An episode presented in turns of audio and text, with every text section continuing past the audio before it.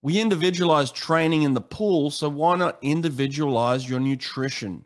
Erica Beine of Beine Wellness Building will help you and your swimmers get exactly what each athlete needs through genetic testing and personalized nutrition plans. So stop guessing what you should and shouldn't be putting into your body. Athletes within a few weeks have noticed they're recovering faster because they're fueling their body with what they need and staying away from what their body hates. Erica understands swimming. She gets it. She's worked with over 20 Olympians, including the fastest man in the world, Caeleb Dressel. Group discounts are available, so go to Beine Wellness Building and get in touch with Erica today. That's Beine, B E I N E, wellnessbuilding.net. Okay, here we go. Matt Eversman, welcome to my podcast, man. How are you? Man, I, you know what? I could not be better and uh, fired up that you would even consider having me on a show with with with these savages. well, listen, people are probably wondering how this came about. You and I got connected through my work, Any Question. People can now find you on Any Question. They can come there and ask you questions, which is absolutely brilliant, by the way. I'm going to be on there asking a ton myself and listening and learning. Um, that, that's a platform that you have been willing to join, and I'm, I'm very thrilled to have you on there.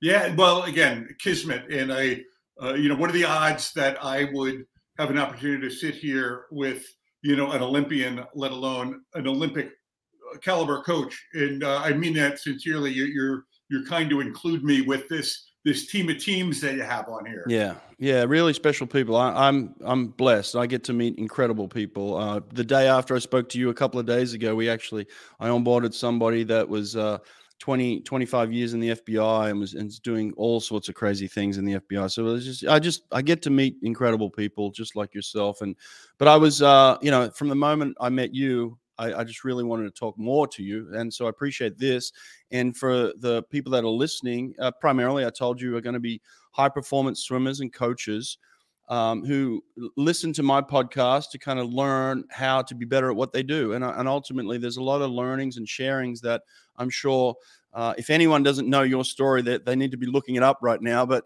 I mean, your story ultimately has been told through, uh, you know, famously a movie called uh, Black Hawk Down. Um, and and let, us just kind of go into uh, a little bit of ha- your story and how it kind of came about. But ultimately, um, you know, you were in the, the U.S. Army in the, the 75th Ranger uh, Regiment out in uh, Somalia, Mogadishu. Uh, it's been well documented, obviously, with the movie Black Hawk Down, and you were there that day. Um, but in terms of just uh, your decision to go into the Army, how did that come about?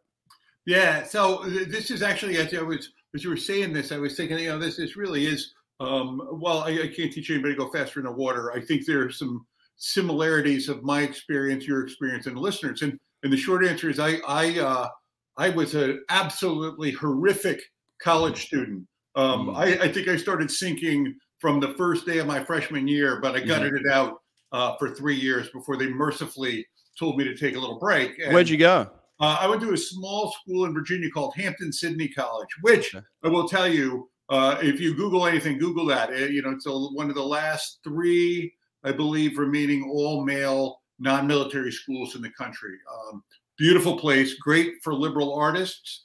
I just wasn't mature enough to, to, to make it through. But that's a great story, uh, Brett, for, a, for another day. But I only use it as a backdrop. You know, I, I kind of hit rock bottom as a young man and, and trying to figure my way mm. you know, hmm. out and about. I'm like, the army seemed like a good deal. And I, mm. I joined the army. And from there, I, I found a little bit of, I had a little bit of aptitude and I wound up you know, making it into the Special Operations Command, into the to the Ranger Regiment, which eventually got us, you know, into to to this experience called Black Hawk Down. But you know, that journey, I think, is where you know there is a little bit of um, you know there is a, there's a lot of similarity in there about you know young men and women striving to be the best. Right, right. Well, play up that a little bit in terms of getting into the the Ranger Regiment. That, that's an elite unit, right? Uh, uh, I mean, I'm sure it's a selected group of people. Uh, what age were you at that point, and what are the what are the qualities and distinctions you had that enabled you to get into that? Yeah. So, and forgive me because you know you've known me for 30 seconds, and yeah.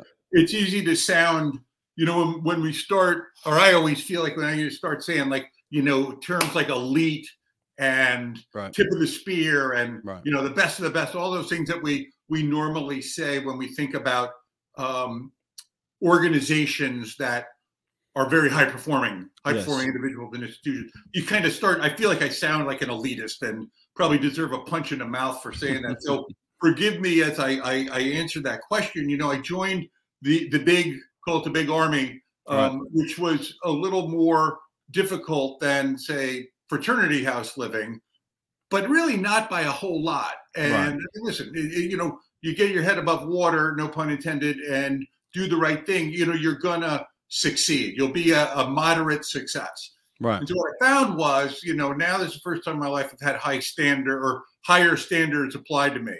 The opportunity to be in a unit that is given great authority and great responsibility, like the Rangers and the Green Berets and Delta Right. and SEALs, um, requires a little more um, sacrifice. And you know what you find when you get to these units is that um, the standards are considerably higher and not fictitiously Right. kind of guesstimate Hollywood higher. This is like published standards are, you know, fraternity house, army, ranger standards. And, Right. and that sounds like an infomercial, but you know, for me, that was that was that was even more compelling than any of the sexy stuff that you think rangers do was Right. this, this opportunity for a knucklehead to potentially, you know, be with the best if I really apply myself and and Yeah. give it 100% and then some. Yeah. Long-winded answer. I apologize. No, listen, Matt. I, w- I was the head coach at Auburn University for, for ten years, and, and and I swam at Auburn uh, previously to that, and and we won national titles as as a swimmer, and and then as I went into coaching, we won some national titles as a coach, and I would have. Once I became a coach, I would have athletes come to us at Auburn and say, "I want to be part of this elite unit. I want to be part of this national championship team." And it was quickly found out that some of them were built for that and some of them weren't, right? and so we would bring them in and and look we, we would have to do our, our own vetting but you couldn't you could never really tell until someone was in the the unit or the the, the Yeah. team um, but there were people that thrived in that environment and people that crumbled uh, i'm sure it's the same with you and the rangers so i could give you detailed uh, points of what separated those people and what made us great and what what we were striving for tell me the comparisons with the Rangers. you said the standards were up here what are some of the particular standards that held them to that kind of level Yeah, and, listen, it, it- it's it's an A to Z kind of thing. And remember, you know, we're, we're talking about this is all the people business. Whether we're Right. whether we're swimmers, lacrosse players, rangers, or you know, Yeah. fill in the blank mechanics. It's all about getting the best out of people. right So, for my for instance, to answer your question, my experience going from the the conventional army Yep.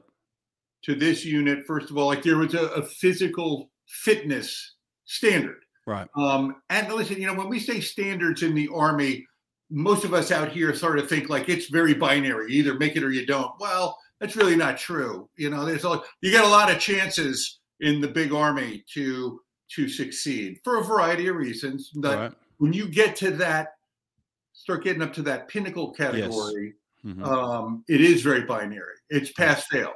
So you individual has a, uh responsibility to to not only meet but to exceed that standard. And again, it's published and it's considerably higher than the rest. So right off the bat, you know going in whether or not I like my boss or don't. If I don't, you know, at least at a minimum meet this professed physical standard, uh, I'm on the way to Korea, man. Like, Right. it, I, I've got no. It's not like, hey, Matt's a good guy, but he can't do push-ups. They're like, Matt's a good guy, but he can't meet the standard, so beat it. So that's a was a big one. Holding everybody accountable to a physical fitness standard, um, I thought was was was an eye opener to me. Then, you know, there were standards of proficiency for your actual craft. You know, if you're a a, a rifleman, for instance, and we don't need to bore everybody with the vernacular of of light infantry combat, but you know, Right. everybody's job has, has has standards that they must meet in their performance of their daily duties, and you know, this idea of you're being judged and watched in a good way by your peers in command. There's like a 360, um, you know, that that doggone performance evaluation going on, you know, every day. It's a self-flicking ice cream cone of of of uh, accountability. Right. But once you, you find that's administered um, fairly and equitably, you know, that's when units start to thrive, at least for me. So I keep it going back to, you know, the standards for for your fitness, the standards for your performance, the standards for the way you wear your uniform, you know, drilled into your head. Every time you leave the compound, you represent every single ranger in the army. Yes. So don't, you know, so you better not mess it up or, you know, I'm, I'm going to put heads to bed. Uh, right, right maybe yeah. not literally, but so, you get so, my drift. So very similar, you know, very similar in terms of high performance is high performance, right? And standards are standards, and and the best have them, and that's why the Rangers have them. That's why national championship teams have them. Uh, you know, I'm seeing some some footage right now, you know, just on online of. Uh, you know, uh, who's the new football coach at Colorado that that's uh, everybody's yeah, Deion. Yeah, Deion, right? Like, so Deion's out there and kind of showing everybody, like, hey, there's a standard here and then and that's it you know uh, six uh, winners win you know and, that, and that's kind of the standard they live by and it makes other people uncomfortable and the ones that are uncomfortable uh you know drop out pretty quick and i think that's what the message he was given to his team the other day is like hey this isn't going to be for everybody. You're all, you're all aren't going to make it here you know and so uh, but that's that's reality of life right? And so um what about this this is this is the year 1993 isn't it when you when you uh, yeah. are in okay so 1993 I had no idea the US were in Somalia. Like, when did you first find out that you're going to Somalia to do some work? Yeah, 1993. Uh, and, and, I say that sort of jokingly. I mean, we're, gosh, we're talking 30 years. Um, in uh, only reason I had heard of Somalia, honestly, was that in the um, you know in the 70s, I guess, uh, as I recall, there had been a, a, a very dramatic experience where you know um, the German special for you know special operations guys, uh, GIG or whatever the GSG um, took down a Lufthansa hijacked aircraft at right, um, right. You know, I remember Mogadishu. that. I'm like, I, I, never heard of Mogadishu. Yeah. Fast forward, uh, you know, '92. Um, I had some friends that had deployed as part of this UN. It was peacekeeping. It was go you know, feed the hungry, feed the starving in Somalia, uh, which, uh. you know, cool. That's good. That's what, you know, some troops do. That's not for the, the, the Ranger Battalion. And okay. then, uh, you know, it was, it wasn't until the spring, you know, late spring, June of 1993, uh, that we got alerted to, to that there might be this, this mission going on. But quite candidly, you know, I, I never, I knew nothing about, I literally knew nothing about the history of the country Zero. I mean, sub Saharan Africa, Horn of Africa, who knows? Turns out there's quite a bit that we should have known, but you know, yeah, it was just this little blip on the radar. I, you know, I don't want to say who cares, but but who cares? You know, right, right. So yeah, I mean, it, was the Iraq War going on at the same time or not? No. So this was it. The, the this was after the, okay, uh, the, we, after. We the Panama invasion in in in nineteen um, 90 or 80, December of 89. And then we went to uh, Iraq in, in, in 1990, 91. And then, you know, this was peacetime. This was. Uh, right. Okay. You know, I was going to say that. Yeah. Yeah, that's what I was going to say. So this, this in your mind, this is peacetime, and they're sending you to somewhere you've never heard of, and what the hell are we doing, kind of thing. You know, uh, why the Rangers? Um, did they give you information up front of why why the Ranger unit needs to go out here in particular? Yeah. Now, so it, you know, once it was determined that um, there was a need for a force like the Rangers to go, um, it was, became very apparent. Listen, the this particular mission was to capture or kill this this warlord named Mohammed Aidid, uh, who's a horrible oh, guy. He was just okay. a bad, uh, by, by, all accounts, bad bad guy. Killed a lot of his own people, um, or shaped the future for their deaths. Um, corruption at its finest. I mean, just just Google Godfather, and that this this dude's face will you know pop up. So he was a bad guy. Uh, had killed a bunch of Pakistani soldiers, you know, members of the the UN, uh, and needed to be brought, you know, to justice one way or the other. And I know it sounds sort of, you know, I'm being cavalier, and I don't mean to. I'm actually being completely serious. This uh, the, the the UN Security Council wanted this guy caught or dead, and uh, no one else in the world, literally, no other force uh, member of state of the, the UN, you know, was willing to do it except the United States. Madeleine Albright, Secretary um, Albright was the one that said, you know, we'll we'll do it. We will commit special operations forces to go get this guy. And Matt, um, you uh, you just gave me chills for the first time talking about it, and then me realizing that you were actually there, and then me realizing that I've watched Black Hawk Down like fifty times, and and knowing that I'm talking to the man that was actually there now, it's like it's freaking me out a little bit. So, um, so so you, how many how many of your guys, how many how many of the troops are on the ground now um, for this mission? So we had, um, and, and, this is roughly, you know, so don't don't go testifying in front of court about it, but yeah. uh, we had to call it a, a hundred and twenty-five um, soldiers, and that's that's Rangers and Delta Force guys that would be, you know, literally on the ground in a fight, you know, on a mission. And then, but then you have, you know, we had, uh, you know, 20 helicopters. So that you got mm-hmm. their crew, um, you know, so 20 times 40, 50, call it, you know, 60, 70 of that plus their maintenance guys. So all total, we probably had about 500, eh, I might be pushing it, maybe, maybe, maybe 300 um, members of Task Force Ranger, you know, in Mogadishu on that, you know, for that deployment. But at any given time, you know, I would say put a hundred and a quarter, you know, on the ground, actually, you know, boots on the ground right. to, to right. use the phrase. Yeah. So, uh, I mean, even if all 500 just upped and went into the city of Mogadishu itself, you're still completely outnumbered. Like, how many people were in Mogadishu? Yeah, we were told that uh, Mogadishu is roughly the size of Houston, Texas. There's about, at the time, about 2 million people. Oh, God. So, when you think about it, you know, honestly, just to put it in, you know, box it up for a second, um, you know, Brett, we're talking about, you know, go find one guy in a city of 2 million people. Hmm. You know, like, and this is 1993. We don't have Google search, you know, yeah. that, hmm. that's how it goes. And, uh, you know, that's a, that's a, that sounds like an impossible yeah. task for yeah. anybody. Hmm.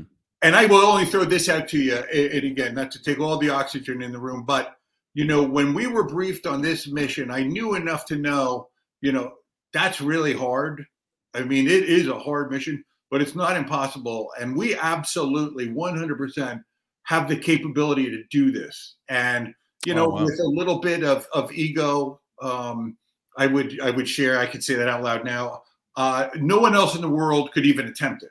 Wow. Which gets us back to this commentary about elite and being on that kind of a you know in that kind of a unit that that's the mindset and by again I, i'm i'm tired and old and bald now so you know i i could talk a big game but at the time i, I, yeah. I that was that was the mindset that that that everybody had had had you know, in terms of preparation, I, I liken it uh, to what you're talking about. I liken it to somebody that is finally made an Olympic team and is going to the Olympic Games, is going to compete against the, the, the rest of the world at the Olympic Games. That that's kind of the way the preparation is. Like, like you've got to be the best of the best. You got to be the, the the best trained. You got to be the most prepared. And then in order to win a gold medal at the Olympic Games, you've, you've got to be better than everybody else. And you've also got to have that confidence and that belief that you just talked about of like, hey, no one else can do this. Uh, this is I'm the best for this. So that's the same mentality as well. How did you, as a young man, know that you were ready for your Olympic Games at that point in time? Had you had you fired your your rifle at anyone before that?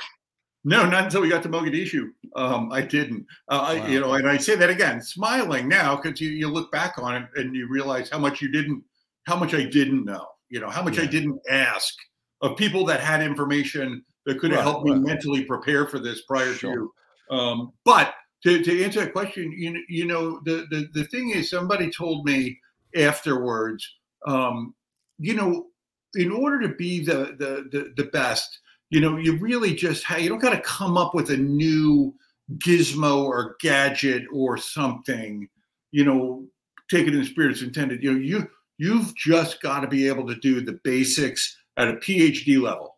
Right. Like that's it. You know, a, a gun is a gun. It, it, End of the day, it shoots a projectile through the barrel somewhere that you aim it. It's how well you're able to do that test. That's what matters. So you've got to be able to do it, you know, in the cold, in the heat, in the snow, in the rain, in the sleet, in the mud, and all that stuff. You know, that's what separates, you know, okay and average from the exceptional. And again, I know it sounds like an infomercial, but but the fact of the matter is, if you can't do your job you know, if you can do it well at the day and you can't do it at night, then you're worthless. You you, you bring nothing to that fight. So learning that for me, this is my backing into your the answer. You know, I realize at at worst, I could at least keep up. I right. remember that was young Matt Eversman thinking, like, man, they, they haven't fired me. Um, I'm keeping up. I might even admit there are some things I can do, you know, as good if, if not maybe a little bit better than than some of my peers. And not that it's always competition, like, you know, jockeying for a position to put them out, but you know, you're aware, like, you know, how people are doing. You can't help it. And unless you want to just make sure you're not the, you don't want to be the slow man. You yeah. don't want to be the 11th guy. So that was sort of my mentality coming up to this long answer to your question. Um, I honestly would say I, I, I, realized I could at least keep up, right. and um, you know, with with with keeping my head screwed on straight and focused, I was keeping up um, with a little bit of breathing room if yeah. that makes sense. Yeah, yeah.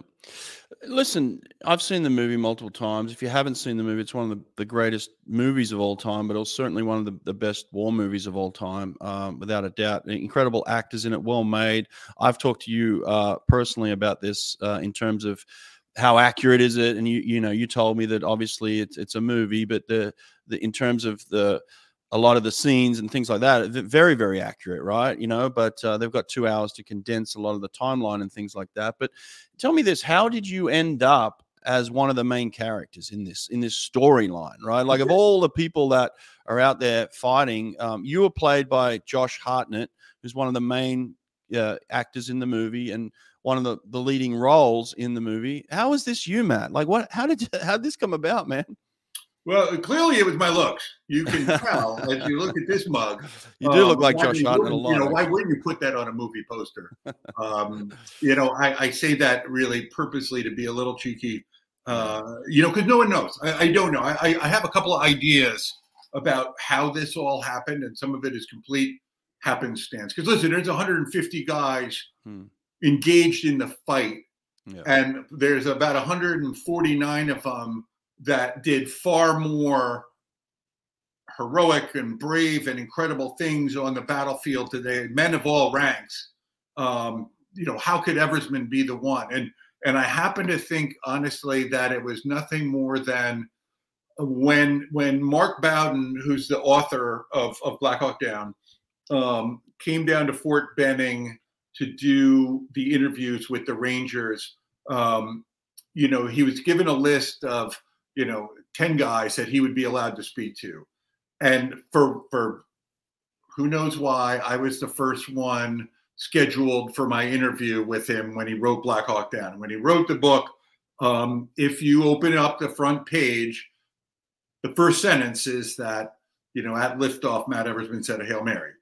And maybe, I don't know, the book did very well. And, you know, my men and our chalk position sort of was the first bit of this whole war story that he told, and I I think it maybe just made it easy for them, but uh, that's the best. Honestly, I, have never asked. No one's ever shared with me. Um, it definitely was not um, out of you know competence or any kind of measurable uh, success on the battlefield that we're like, oh man, you want to see? Look at Eversman, that guy did it. Because I'm telling you, Right. That that'd be totally false. Um, yeah, yeah. But I, I, think, I, in that situation, there's no there's no one person that's better than anybody. There's no hero. There's there's just a unit that is working together to get a, a mission yeah. accomplished, and you yeah. were part of that for sure. And I, and I appreciate um, your humility in that sense. But um, tell me this: when did when did it all go to shit for you? When when did it start to like really go crazy for the moment that you were on the ground?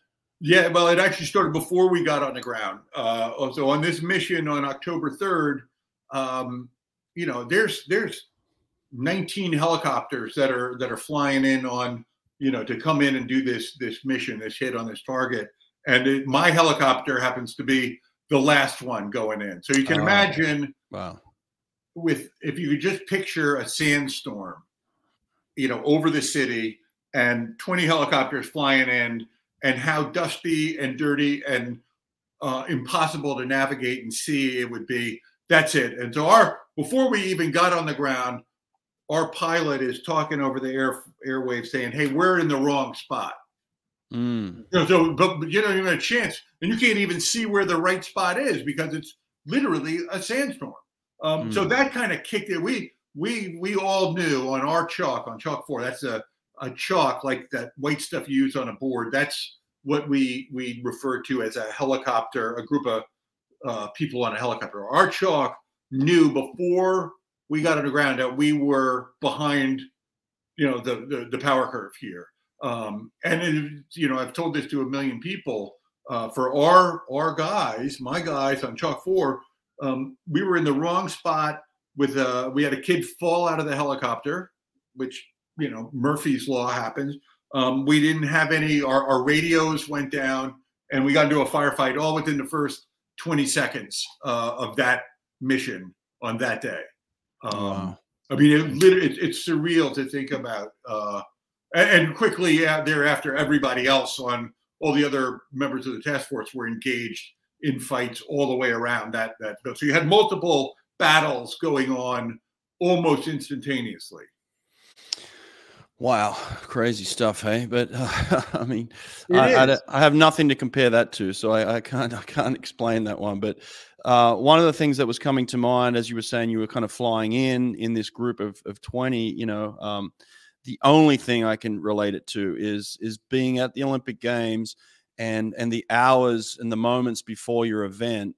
You know, when, when you know you got to be at your best, you got to perform at your highest level and you're just saying to yourself like you said that prayer you're saying to yourself like this, this is it man like i've got to be at my best now there's there's no i can't go back here like i trained four years well probably a lot longer but ultimately four years to go to the olympic games and and i i was given 20 seconds to 22 seconds to perform i swam the 50 freestyle Wow. so like the whole day i'm thinking to myself I've got 20 seconds to get this right. I, I could, I, this could change my life. You know, it wasn't life or death, believe me, but there's a lot of, there's a lot at stake when you're in that moment. And I'm sure it sounds like that helicopter moment for you is that moment for you where you're like, it's game time. Like th- there's no turning back now, right?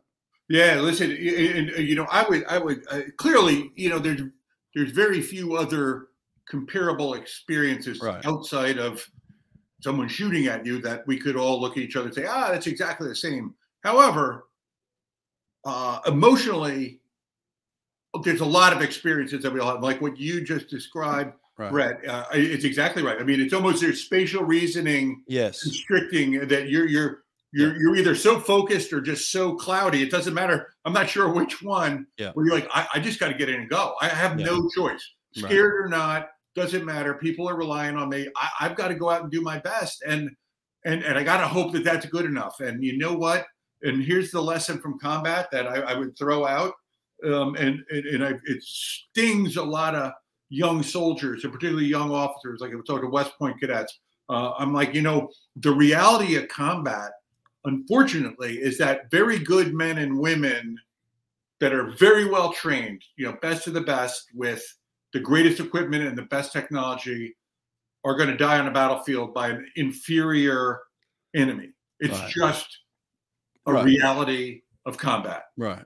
And it that sucks. That just blows to think, hey, wait a minute, we're we we we've done all this hard work and we've done all this stuff. We we we're we're bound to win. It's like, man, you know, any Yeah. given Sunday, no. Yeah. yeah. And that was hard. That was a, that was a lesson I learned a, a tough way um, in combat for the first time. So back, I'm just bringing that back. Yeah. you, go, you got 20 seconds, you, and, and you know what? You stubbed your toe that morning, or you Yeah. broke a shoelace, or Yeah. You know whatever it was. I, I mean, man, that sucks if it doesn't go our way. But but what are you gonna do? Whine about it? I mean, Well, you- th- that's the other thing I want to bring up too. Is like you know a lot a lot of athletes say to me, uh, you know, uh, i- an athletic term in swimming is, "Oh, I missed my taper. I didn't I didn't get everything right on the day. I could I could have you know things could have gone better." And what I realized as a professional athlete, in order to perform at the highest level consistently, is you have to eliminate any excuses on that particular day. Like the, the Paris Olympics, for all the swimmers that are going to go to the Paris Olympics next year, they've set the date of when the event is going to happen. You know that on July 22nd of 2024, the 50 freestyle is going to go off or whatever event you're in, that's going to happen. That whether you wake up that day with a headache or a stomach ache or a, or a, a chip toenail, whatever's it's happening that day. And that's the same mentality with you guys is like you don't get to choose the battle and when it goes, but you have to be ready for it, right? Yep. And eh, you know that I think that mentality, honestly, that permeates. I could only speak America. I know it's like in Australia, but that mentality or the anti of that, the corollary to that, I think is what permeates out here. That we've been so accepting that I can make an excuse. Mm-hmm. You know, I, I right off the bat, I, I'll make an excuse for whatever, and I don't have to show any responsibility. Yeah. You know, it, it, it's never me. And again, I sound a little preachy, but no, no, that's for amateur. That that you understand when I say amateurs, I mean you know knuckleheads. They, yeah. they, we're talking about being at the at the at the at the tip top. Yeah, striving yeah. to be there. Yeah, I think you, you said it perfectly. You're like there are no excuses. No, there's just there's just the realities, and no. you know, damn it, you, you you better go and you you you you you know, we always use a joke. It's you know, try you know, go or dry, die trying. You know, yeah. Spartan kind of stuff, and yeah, you know, people yeah. people say that with. I think people say that, and now it's become kind of cool and hip to be like, we're all tough guys. But at the end of the day, oh, it's like, no, you're really not. That the ones that are, they're the ones that do exactly what you you said, yeah. and they even know that they and that might not even be their best. You know, they might yeah. not be the best at that. They they go do it. And yeah, uh, oh, I've heard so many people at that level come up with stuff, e- even even the best of the best, which then separates the ultimate best from the best. You know, the pool's cold today, like the uh, the the wind is blowing too. Like what the you know the the Blackhawks are flying in and they're, they're blowing up all this dust, and you're going to complain about the dust? You can't yeah. see people. Like big deal, you know. Yeah, it's a buddy. Find a way to win. Yeah. Uh, I mean, that's that's all I can. That, there's so many cliched phrases, yeah. but when I look back Brett. You know, that is one. You, you people like, well, you know, in training, hey, sergeant, first sergeant, you know, I can't do it. I'm like, dude, find a way to win. What do you, what do you want me to do? What do you want? I can't change the weather. Yeah. And that's the separator, man. That is the separator between the elite and the not elite, and that's what you were you were trying to get to earlier. Is not to say that I'm better than anybody else, but the elite mentality is you get the job done under any conditions, under any circumstances. You've got to, and that doesn't mean to say, like you said, that that good men don't die in in combat. That we know that, and I'm not taking that away. These these all of your men were prepared, and the ones that died, um, you know, were were just as prepared as you. So I'm not taking anything away from them, yeah. you know. Destro Swim Towers. Gain strength in the water with a tower of power. Save $150 per double swim tower by using code BRETT, B R E T T, at checkout. DestroMachines.com. Vasa has been the go to training tool outside of the pool for over 30 years. Vasa's products are ideal for developing power and proper technique in your swimmer's catch. Add a few Vasa trainers to your pool deck, and it's like adding an extra lane to your swimming pool. Go to vasatrainer.com, use code BRETT at checkout, and get 10% off anything from Vasa. Let me ask you this then. Um, here's a personal question. I've never asked anybody this. What does it sound like or feel like uh, when somebody's shooting at you? Um, when people say that's a great question, they're usually just trying to have filler. But I'm telling you, thank you for asking. That's a great question because I never had any idea what a sensory overload right. combat in general would be. Right. Um, and first of all, it's it's so loud. And I'll bring back. I'll, i promise I'll get to the bullet uh, question in a second. You know, but you you get on this battlefield, and you know it's it's it's chaos and it's just so loud, mm. like your ears. I, I mean, I lost here uh, my hearing, you know, gone. I wear hearing aids in both ears because it's so loud, so loud that your molars, literally your your teeth, feel like they're going to fall out. It's so loud, and it smells. See, I didn't know that. I didn't know that. Oh, unbelievable! And then the smell of the sulfur and the or the gunpowder. Mm. You know, mm. like it overwhelm. It almost gags you you know, mm. when you're in a in a pretty big fight, you know, and you're shooting so much, you're like uh, the, the smell of that gunpowder like just mm. sticks with you. It's, it's, disgusting. It gets in your mouth because you're, you know, you can imagine you're your your rifles right next to you, and you know, so all these senses are going on, you know, so quickly. I mean, it's like zero to ninety, and then all of a sudden there's this the the first, and again, Brad, I just quick TV timeout. I could only speak for myself, and and yeah, other people yeah. that have been in the same position might have a different uh, answer. But for me, it was overwhelming sound, so I can't quite hear everything like you do in the movies. You know, they're like, oh, if you hear it snap, it's yeah. But you get this this sixth sense of rounds coming coming at you and coming by you, and then there's right. this this other part where you realize, hey, I just heard a bullet and it sounded close to no shit. That guy is someone's literally got me in their their crosshairs, in their sights. And it's indescribable yeah. other than you feel it. It makes mm. your hair stand up and you will you and I say you, I mean to me, go through moments of almost paralyzing fear. Like you're like, wow, that yeah. guy's really shooting. Just incredulity, incredulity. Yeah. Wow, that guy's shooting at me. And thankfully, it was more of the the latter for me. Like, oh, you know, not like haha, but okay, you know, now I know what it's like. Um, but it's a it's a it's a it's a really um, it's not a a good feeling to be shot at, and it's no. easy to sort of joke and be cavalier later. But um, I tell you, at the time, it, it's it's it's pretty doggone scary to me. This battle went on for 18 hours. So in that 18 hours, how how much of that do you think were you being shot at during that time?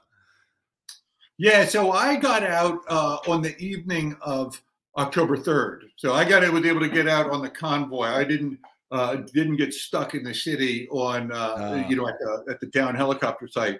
So, but for those three hours, um, I would say pretty much for about three hours straight, I was in in the mix. We were being mm. shot at the whole time. I mean, we left Mogadishu we left that that area on the day of the battle um, in a Humvee, one of many, passing around a, a nine millimeter pistol because we were all out of ammo um, from shooting too much. I had like 30 magazines, three zero. Mm.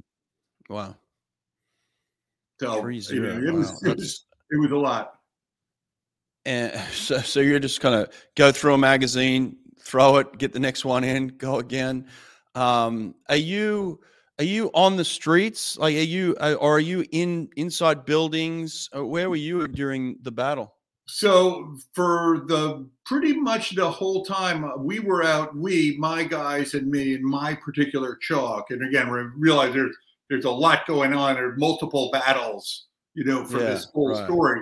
Right. Um, you know, we happen to be in a position where we were fighting outside uh, in the streets. A lot of mm-hmm. guys wound up you know, being in a hard site on the in- interior, clearly fighting, you know, from inside to out, which is good. You know, again, it's not like, hey, who's smarter or who's more brave or dumber or who knows. But uh, just yeah. listen, on the yeah. battlefield, you make decisions based on the information you know and what's available. And I think it just so happened where we were, there was no there was no place that we could tactically um, position ourselves to uh, continue on with the commander's intent for our mission and be inside. So we had to be outside behind cars and, you know, whatever kind of cover you could find.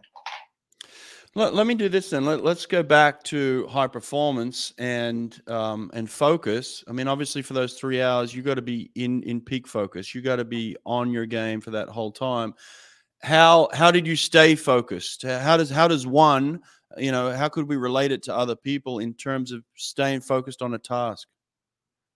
Yeah, so uh, I, have thought about this. Uh, you know, in the in the military, uh, you know, there's clearly for 99.9% of all the operations, there's always a team. You know, so there's right. multiple people, um, right. and multiple people, regardless of your rank in a hierarchy. So even though we know that Matt's, you know, uh, on the masthead in charge, you know, I've got seven, eight, ten guys that are are are working for me, but part of my team. Right. Right. And I've got just as much um, responsibility to be a good teammate to them yes. as they do, you know, a follower and a teammate to me. the whole point of it is that what I realized is that when I was getting scared as a leader, you know, I could look at my any of my men and watch them doing their job, you know, on the battlefield, and I thought, man, look, that guy's not afraid. That guy's not scared. He's still doing his thing. Um, so I better doggone fake it. If, if nothing else, I better fake it, but still do my job. And realize again, right. by the way, it's okay to be scared. It's human, but you still got to perform. Right. And only right. to find out afterwards, and, and this again to back into the answer, you know, to find out afterwards when I'd say to one of these young guys, I'm like, man, and I, you know, Dave, I, I saw you, and you you were you were just getting after it, and uh, you really gave me me strength. And this guy saying, "Well, I was so scared, Sergeant, but I saw you, you know, doing your thing, and you didn't look scared at all. So that made me like, you know, you have this symbiotic relationship. Right. So it was all yeah. coming out to, you know, um, yeah, there are times you got to dig it out yourself. Um, but thankfully for me, I always had somebody around right. me that I could that could kind of give me that that that bit of a charge, you know, that right, that right. little bit of jump. Yeah, I actually, you know, as you're saying that, I can absolutely relate to that scenario. Um, not not the life and death part, but the part where you're relying on your team and and you're looking around. I remember I qualified um, you know, second fastest for the the national championships, the NCAA's, and the 50 freestyle. I qualified second fastest for the final. And I remember being nervous as hell as a freshman. You know, I was 20, 21 years old at, at swimming in college, and I was a freshman. And and I remember looking, I, I remember thinking to myself, I'm nervous as hell right now because I've got to go out and compete for the national championship. And I remember looking across at my teammates and drawing strength and energy and pulling pulling energy from them, saying, I'm not equipped alone to do this. But when I look at them, I, I can I can grab their energy and their strength. And it made me fierce. It made me feel indestructible at that point in time. So I went from feeling you know completely uh, you know meek and mild and, and scared to uh, indestructible and powerful at that you know moments just looking at my team and that sounds like it's very similar to what you did Oh, I, I, what it, I mean, it's it's word for word. It's exactly that. Yeah. And uh, yeah. I, yeah. again, we're yeah. I, I would always uh, always my default is always going to be, you know, we're in the people business. Even if we're talking about an individual event, you know, uh, whether we're talking a swimmer or a gymnast or, you know, figure skater, doesn't matter if we're using you know sports analogies, but it, it's all about nobody got there by themselves. Yeah. You know, nobody yeah. just did it no. on their own. Nobody, no, no, um, you know, you talk about, I read, I saw that one question and I don't recall exactly what it was, but you're talking about Michael Phelps and uh, his coach and yeah. how, you know, they, they, were kind of, they were just made for each other, you know, right. and everyone's like yes. Michael Phelps. And, and this is not a backhanded compliment to him, but, you know, the guy was kissed by the hand of God for sure, but, uh, yeah. or by the mouth of God for sure, but somebody got him somebody got him going. Yeah. It, you know, it, it was a one-two punch. Yeah, absolutely. Well, one of my goals in this was to get you to say that's a great question. So I'm, I'm i feel like I achieved one of my goals. I, I, feel pretty proud of myself. Thank you for answering the, the the question on the on the bullets. I've always had that in my mind. I've never I've never asked anybody about that, but um, you described it uh, very vividly. I, I, didn't know about the sound and the smell. That's intense. Um, you know, crazy. But uh, let me ask you this as well. So uh, you know, you you in swimming, there's talent. You you talked about Phelps, right? Like a guy like Phelps clearly has talent from a young age. But if you know anything about Michael, he applied and maximized his talents, just like a guy like LeBron James, I think of, who you know at at, at 16 was this uh, you know this freak of nature kid coming out of high school and look at him now he's playing in the nba year 20 21 22 whatever it is and he's dominating still. So you know here's a guy that's maximized his talent. In in the military are there people like that? Are, are there people born to be soldiers? Are they are there people with the talents to rise above? And and and when you see them you know that they're different? Yeah no they are. And, and it's a it's a phenomena i don't know that i could if you said matt write a write a short essay on that particular phenomena. Um, I don't think I could, but I know, so I know you know you know it when you see it. And I mean, there right. are um, you know nobody's perfect clearly, but yeah. there are these young guys, and when I say guys, I'm just saying because um, when I was in the infantry, it was all male, and it's since been been integrated. So I, but I never served with women. But right. when I when I say all guys, you know, these guys would come in from varieties of backgrounds. Some were athletes. Uh, I did interestingly enough find that athletes and Boy Scouts always always did well, almost universally did well compared to kids at Jordan.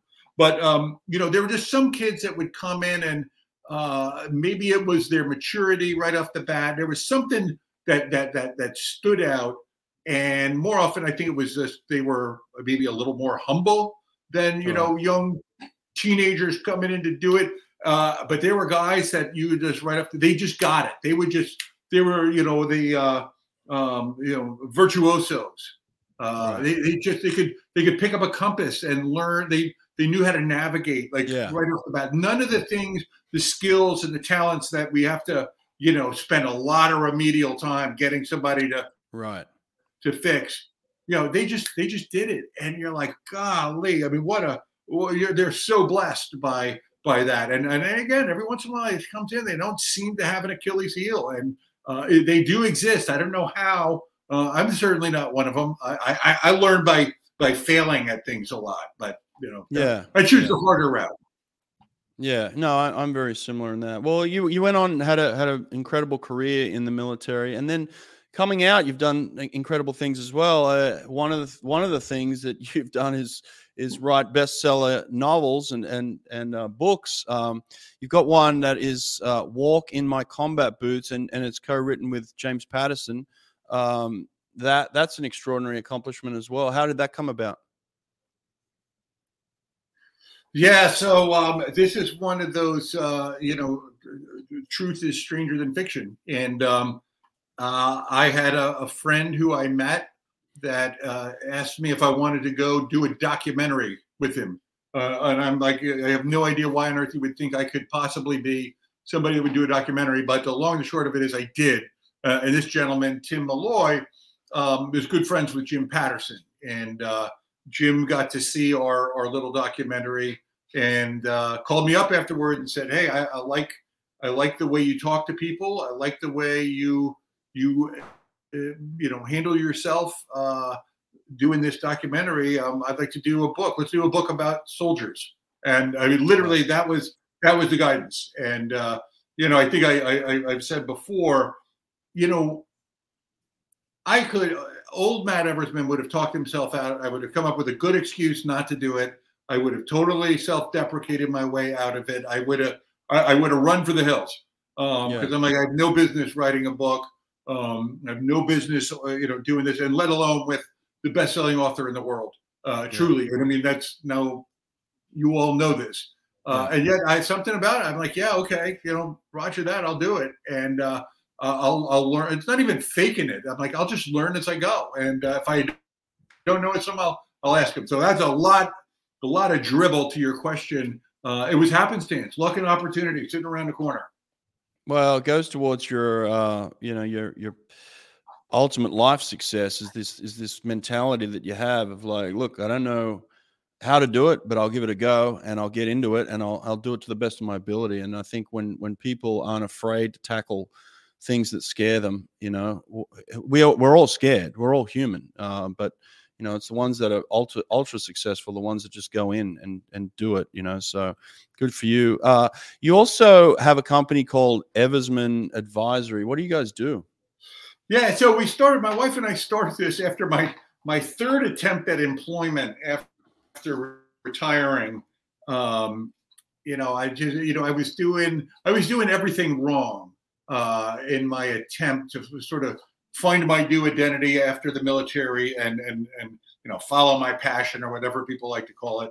And yeah. you know, I, I the company I was working with was uh, didn't do as well and decided they were going to pare down. And I'm like, oh shit, I got to go get another job. Yeah. Um, I was just chasing money, to be quite candid, uh, yeah. Brett. I was chasing dollars instead of um, you know there was no more science to it than that. And I realized that that doesn't work. You know, you you truly can't can't do it for money. So we started my wife said, "Well, why don't we try and help people not make the same mistakes that we've made?" Uh, yeah. Which is code for why don't you do this so you can help people not make the same mistakes that you made? I'm only kidding. Yeah. not here, but you know, it was the um, I only I get this opportunity so infrequently, so I had to jump on it. But but that was yeah. it. It's like, hey, let's help let's help soldiers. Um, let's help college kids get off the couch and figure out how to be competitive in the workplace. Let's let's yeah. let's try and like you and I are chatting about. Maybe we can instill, you know, a little bit of a pedagogy to that. You know, one, get them out there, you know, fearless, lead with your chin a little bit, and two, you know, it's okay to be, it's okay to want to be the best. Yeah, that's yeah. that was our whole idea. Let's let's let's let's get. Let's. I'm tired of mediocre. Yep. Yep. Yeah. You know, yeah. Uh, that, that yeah. tired, frustrating, we don't got to. We got to do it. Yeah, I love it. Well, that's awesome, man. Well, um, people can find you if they if they want to reach out in in regards to this. Where can people find you? Yeah, the easiest way is just uh, go on LinkedIn. You can find yep. me, Matt Eversman, on LinkedIn. Um, you know, I, I must admit, and I, I, I say this not to be, um, you know, a jackass, but I am going to sound like one. Uh, for the last couple of years, while um, well, Jim Patterson and I have been working together, I, have sort of put the Eversman Advisory, you know, on the back plate, um, yep. just because I haven't had time to really yeah. be able to do them both. So, you know, I, I, I shut down our website and, you know, a podcast and everything for the last couple of years. But you know, if you need, if, if somebody were interested, you know, you can find me on LinkedIn. That's uh, yeah, or yeah. clearly on uh, you know any question is uh, yeah. you can ask a question there. But uh, yeah, yeah, no, you know, yeah. one of these days we get back to it. Yeah, no, I've I'm I'm I'm so stoked you're on any question because I got so many more questions. I, I tried to get a couple in, but I had so many more that I want. But uh, you know, you're you're on there, you're answering questions, and um, it's going to be exciting to kind of dig in more into your story and and uh, listen to it. There's so much to learn from from your experiences. When, how, how long? So you, this is kind of the beginning of your career, obviously the Black Hawk Down situation. How long in the military did your career end up going? What what are some of the places you went? Yeah, I wound up spending uh, 20 years on uh, on active duty. I retired in 2008. Um, that was 1993, so I spent another yeah. you know 15 years on on active duty. Uh, mm. Did a lot of travel uh, all around the world for training, but my only other combat experience was in Iraq uh, in 2006. Um, from 06 to 07, I uh, was in Iraq during the mm. surge mm. with my my unit. But you know, as an aside, though, I, I, I got to tell you, the army was was was so good to me. You know, the army gave me so many amazing experiences, um, and not the least of which was uh, I, I, refer to this. You know, I got to see the other side of the mountain. Yeah. You know, I got to see just what's going on outside of my own little comfort zone, my own little you know hometown, my own little state, whatever it is. And, and I, I, I say that for a reason, you know, which I think comes back to this. Everything we talked about today is like, man, you got to open your eyes. Don't be afraid to open yeah. up your eyes. Go go see a little bit different. Go see. I mean, you you've you've you've been to two, lived in two continents, yeah. and I don't even know yeah. where else. But you know that that's what the army gave to me, and um, you know, I, for I probably take that as the greatest thing it gave to me, more than experiences in combat and and everything else combined. Yeah. Awesome, man. Well, listen, I appreciate your time today. It's a huge honor. I know that um, you're well sought after in many respects, so I appreciate you giving me time. That means a lot to me and and and our audience. Um, and just sharing your stories and, and giving us some adv- life advice and uh, things that you learned. So, so thanks for doing this today, Matt. Yeah, Brett. Well, listen, buddy. Uh, anytime, I, I, I'm so blessed and honored to be a part. And and again, I, I got a million questions for you, dude. I'm, I'm getting my fingers warmed up. Don't just you don't don't go to sleep early tonight because uh, yeah. i. But seriously, well, I appreciate I appreciate you and and the opportunity to to hang out with you a little bit today and yeah. Uh, talk and and hopefully hopefully something sticks with a there's a nugget or two in there.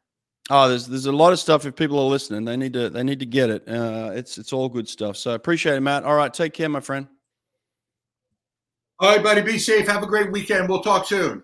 All right. Bye. I would like to tell the story of how Swim Angelfish improved my skills and a major aspect of my life. Okay, and, and you are holding on the whole time.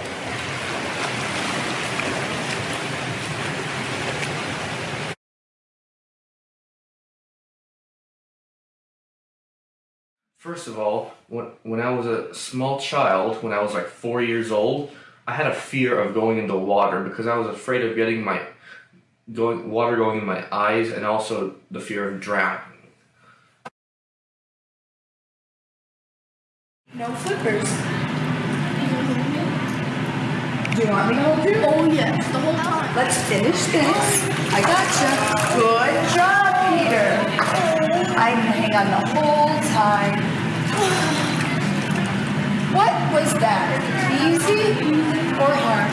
Easy. You tell me. Easy. It was. Easy. I'm a. You're a good swimmer. Your body floats. Oh. Did you see that time how there was no discussion and I just grabbed the opportunity in a much better way? Please hold on the whole time. And touch and let go. Smile. Can you show me a good smile? And when I got to the age of 11, I uh, wanted to start I wanted to start developing swimming skills because I noticed that a lot of my friends and peers have are good at swimming.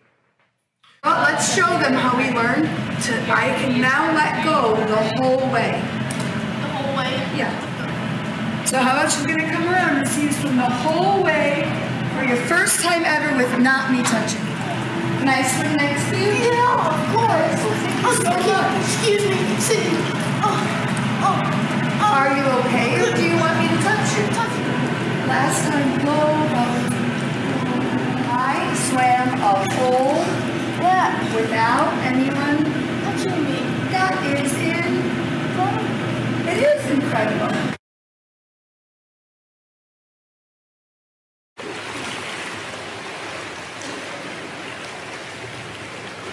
Overall, in conclusion, I think I would like to thank Swim Angelfish for doing a great job of helping me develop confidence, bravery, and skill